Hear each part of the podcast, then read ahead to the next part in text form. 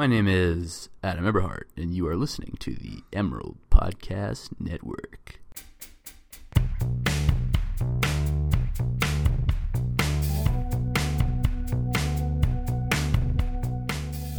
Hey there, this is Matthew Brock, a writer for the Daily Emerald, and with me today is. Eric Shoot, a videographer for the Daily Emerald.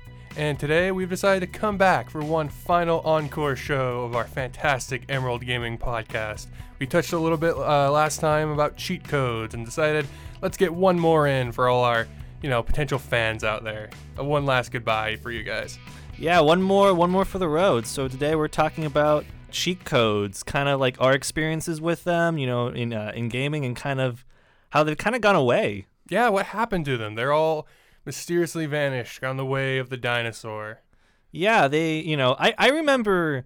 Uh, back back in the day, back in like middle school, elementary school, whenever you get like a new game, you you would play through it, and then eventually, when you hit a point where you're stuck, you'd go online and there'd be like walkthroughs, and then there'd also be like you know those uh those cheat code websites. You remember that? Yeah, I s- I uh, a lot of times I still look up a guide for a game occasionally whenever I'm just having a hard point, and generally the, the first thing to come up will be like Dark Soul 3 cheats and hacks, and I'm like, cheats for Dark Souls 3, really?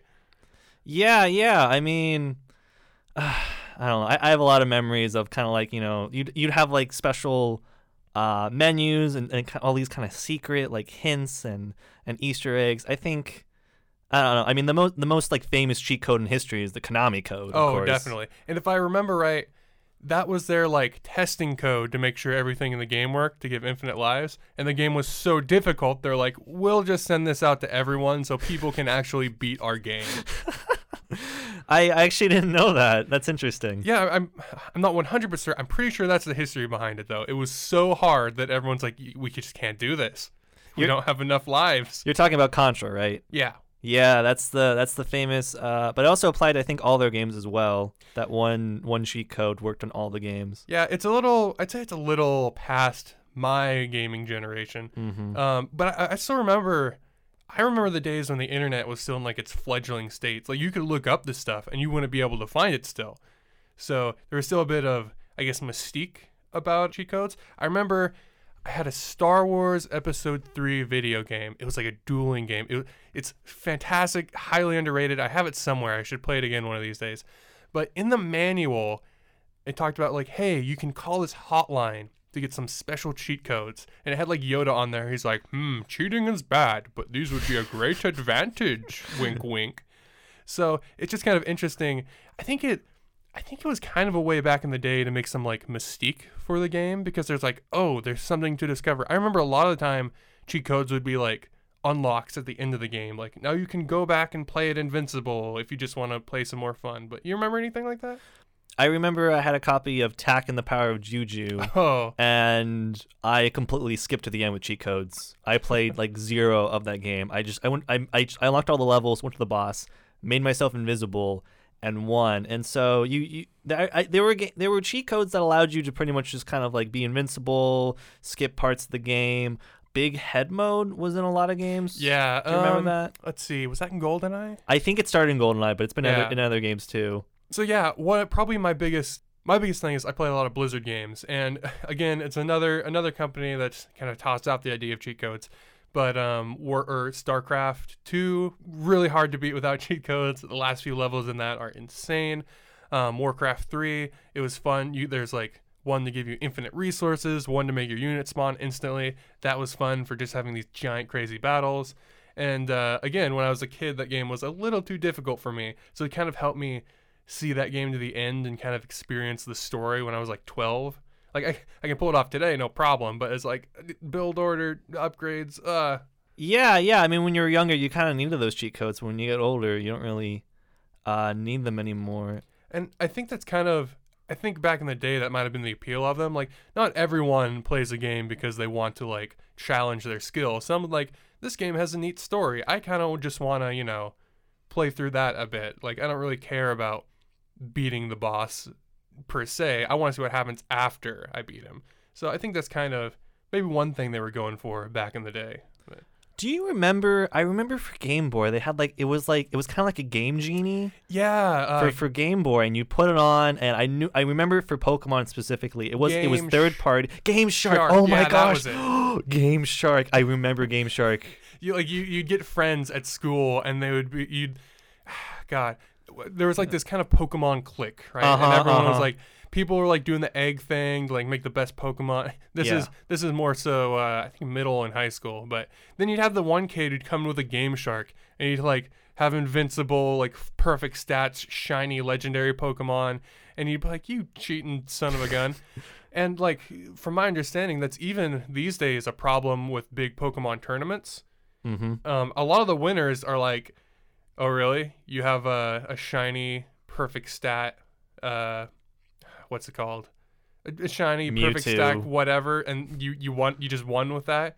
you you know, like people do the math, and like it would have taken him pr- like a one in like a twenty million chance or something to get this guy. Well, maybe maybe he's just that lucky. Oh, maybe, he's just he's the chosen one. He's the Ash Ketchum. But but yeah, there's a there's definitely a lot of Ash Ketchum, garbage Pokemon trainer by the way. oh, anyway, um, but there's a lot of there's a lot of animosity there because people get really upset. They're like, I work so hard to get my Pokemon up to snuff, and then these Mhm. other people just cheat and take a quick way. But I suppose it's kind of it's interesting because competitively, uh, things like Pokemon, like it really comes down to like mechanics wise, right? Like I, I suppose in the end, you know, if you can win with on an equal playing field with proper mechanics, that's all fine. And they did in the latest Pokemon. We talked about that a while back. I remember they added a thing where like you use a special item and all your Pokemon have like perfect EVs and IVs and stuff.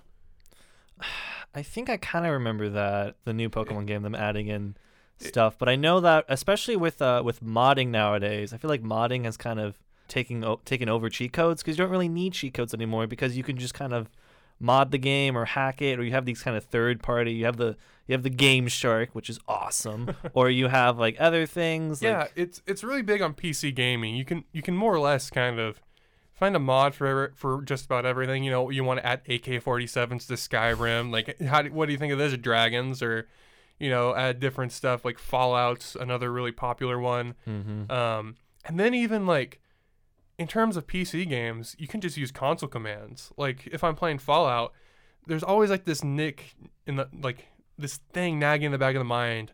It's like I could spawn any item in the game right in front of me right now. You know, just by typing in a code. but then it's not fun it's yeah, not like what's what's the point of playing the game then? I think I think cheating and cheat codes are more interesting when they're more like a feature Yeah. that they don't really hide anymore because you can just look it up online. Everyone knows it, so they don't really put in. I mean, Easter eggs are still a thing, but cheat codes, it's they're not special anymore. Yeah, and I think it's kind of just a consequence of the internet. But another thing is, I think another thing that's kind of uh, not just mods, but microtransactions. I think those are also kind of replacing cheat codes. Because it used to be back in the day, like put in this cheat code to get this special costume. Now it's pay five ninety nine to get this special costume. So are you saying DLC killed the cheat codes? DLC killed a lot of things, and It has been confirmed. First here, first here. Matt Brock confirms it. Cheat codes have been killed by microtransactions. You heard it here first. um, among other things, um, you know, it started the infamous horse armor. Uh, You know, I, you- I heard of that. uh, more or uh, gosh, what is it? Cyrodiil's a dangerous place, but you know what would really help out? Some nice armor for your horse. So yeah, f- uh, for those uh, listening who don't know, so in I believe it was Morrowind. No, no, in, it was one uh, before that. Elder Scrolls Oblivion. It was really, honestly, the expansion packs and stuff like that had been in the video game industry before that, but kind of the first major DLC was armor for your horse in the game of The Elder Scrolls Oblivion. which was useless. It, it was it, It- just com- cosmetics? I think it, I think it may have given your horse a little bit extra armor, but it didn't really add anything to the game, and it was really kind of testing the waters for DLC. It was uh, like you know it was on Xbox Live, um, the store, and all that, but- it was really. I mean, it ended up being a huge success. We get DLC in just about everything. Entire games are subsidized on these DLC and microtransactions. Like, if you ever played a free to play game, the only reason that's afloat is because someone's buying that special 5.99 costume. Mm-hmm. Well, I mean, do you think cheat codes? Is there, is there a comeback for cheat codes? Do you think? Is there? I mean, I feel like we're always going to have like kind of like a Game Shark kind of thing. Maybe I haven't seen anything for the for the DS, my knowledge, but I know there's there's something out there. Do you think that we could potentially cheat codes and that culture of kind of like this hidden, like Easter egg kind of thing? You think that could ever come back? I mean, I think we've really moved past it. I mean, a lot of the mystique of them has been just replaced with how video games have really developed in storytelling. Like again, like a lot of games had like at the end of the game you can get like a special cheat code or unlock a new outfit or something. But a lot of games, like Dark Souls for example, that game is really about exploration and kind of discovering. Like I feel the way that's presented in games nowadays is more